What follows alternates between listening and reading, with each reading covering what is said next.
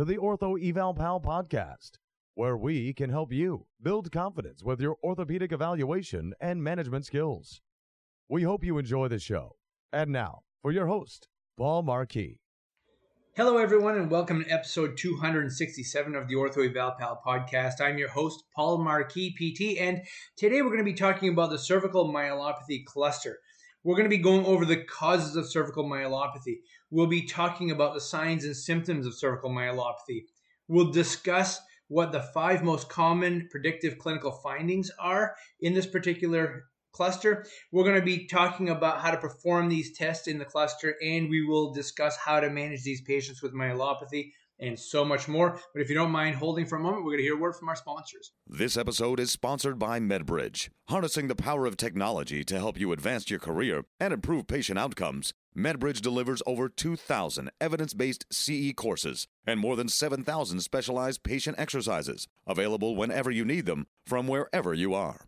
MedBridge goes beyond CEUs, they're leading the space. From interactive webinars led by top industry leaders to the first ever HEP patient mobile app, MedBridge has taken learning to the next level for over 200,000 PTs, OTs, ATs, SLPs, and nurses, and those they serve. For a limited time, use promo code OEP to receive $175 off your annual subscription. You go into clinic every day to practice at the top of your license and provide the best care to your patients. Yet, Four out of five orthopedists say that note taking is interfering with patient care. Robin is here to change that.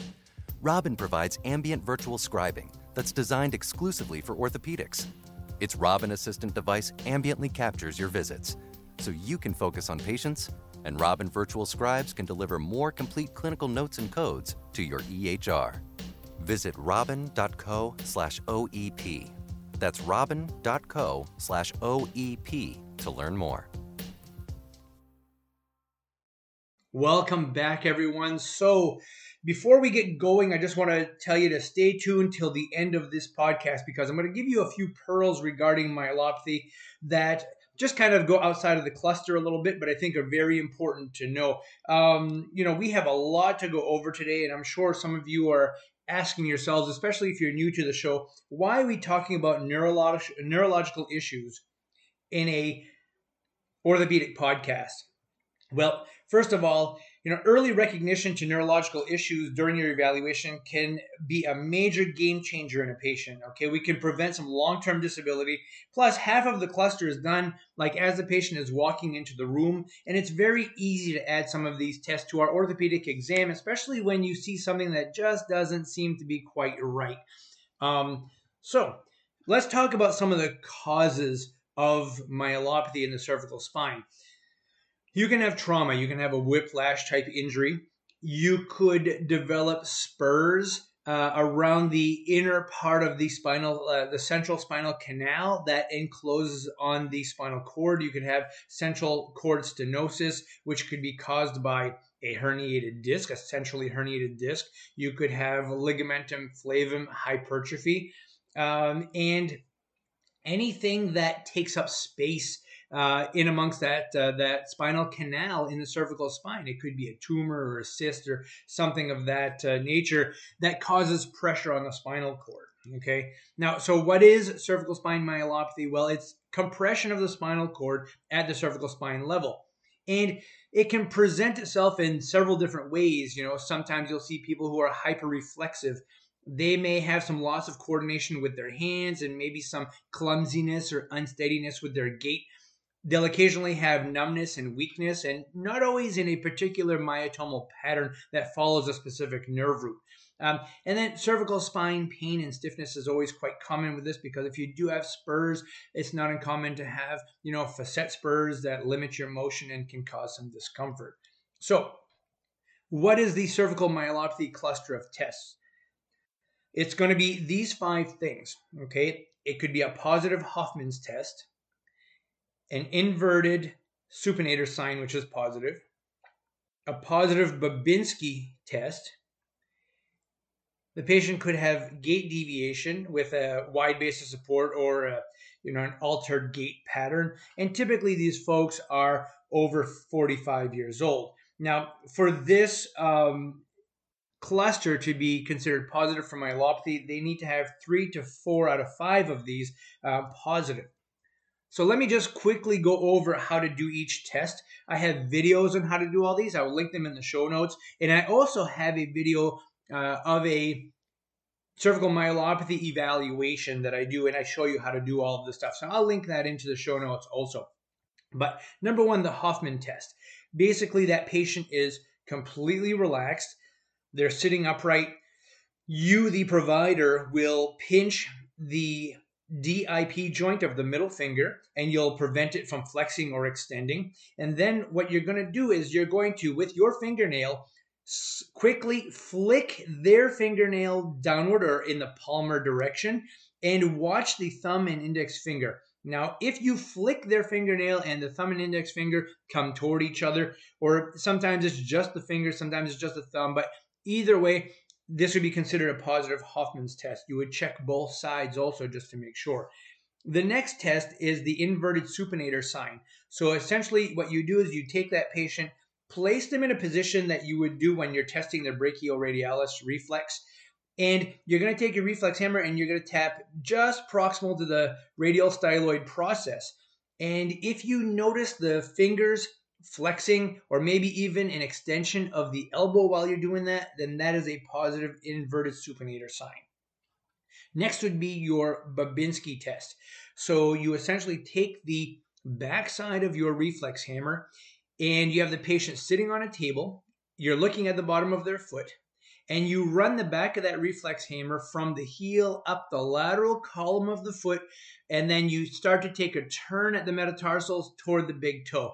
And what you're looking for there is if the toes go up, that is a positive Babinski test. Now, some people are really ticklish and it's very hard to identify this, but what I have seen in the past for those who have been positive was that once I finished stroking the foot, the toes went up like a millisecond later okay, and just kind of very smoothly went up and then came back down. If they don't move or they're down going, then that would be a negative test, okay. Then, as I said earlier, you know, when a patient walks in, watch them walk okay? Check out their gait.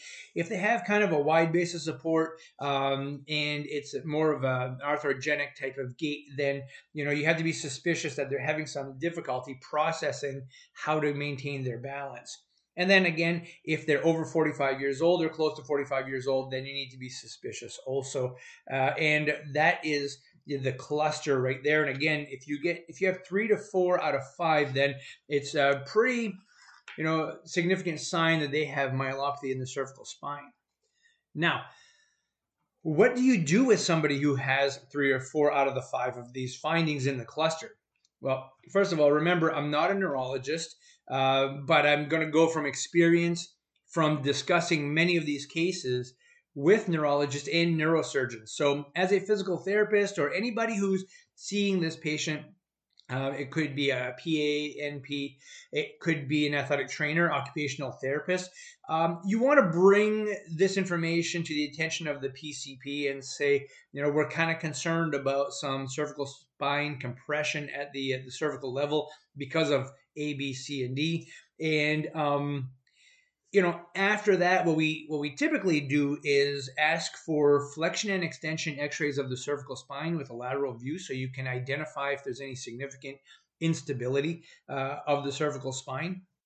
And from there probably proceed to an MRI of the cervical spine. So you can see what the obstruction is if there is any. Now if that MRI comes back normal, then you probably want to proceed with a brain MRI and in the meantime you're trying to get a referral to a neurologist or neurosurgeon for this patient um, just to get them, you know, completely checked out. Now, here are a few things that I asked you at the beginning of the show to hold on for so I can talk to you about this. Um, when we see somebody with cervical myelopathy symptoms and signs, um, we need to also consider that they may have some sort of an endocrine issue.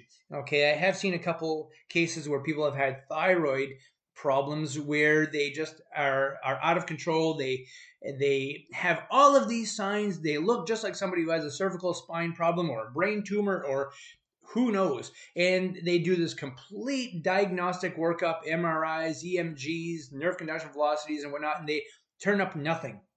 And then the patient gets sent to an endocrinologist. They you know level out their medications take care of their medications for their you know thyroid problems or whatnot.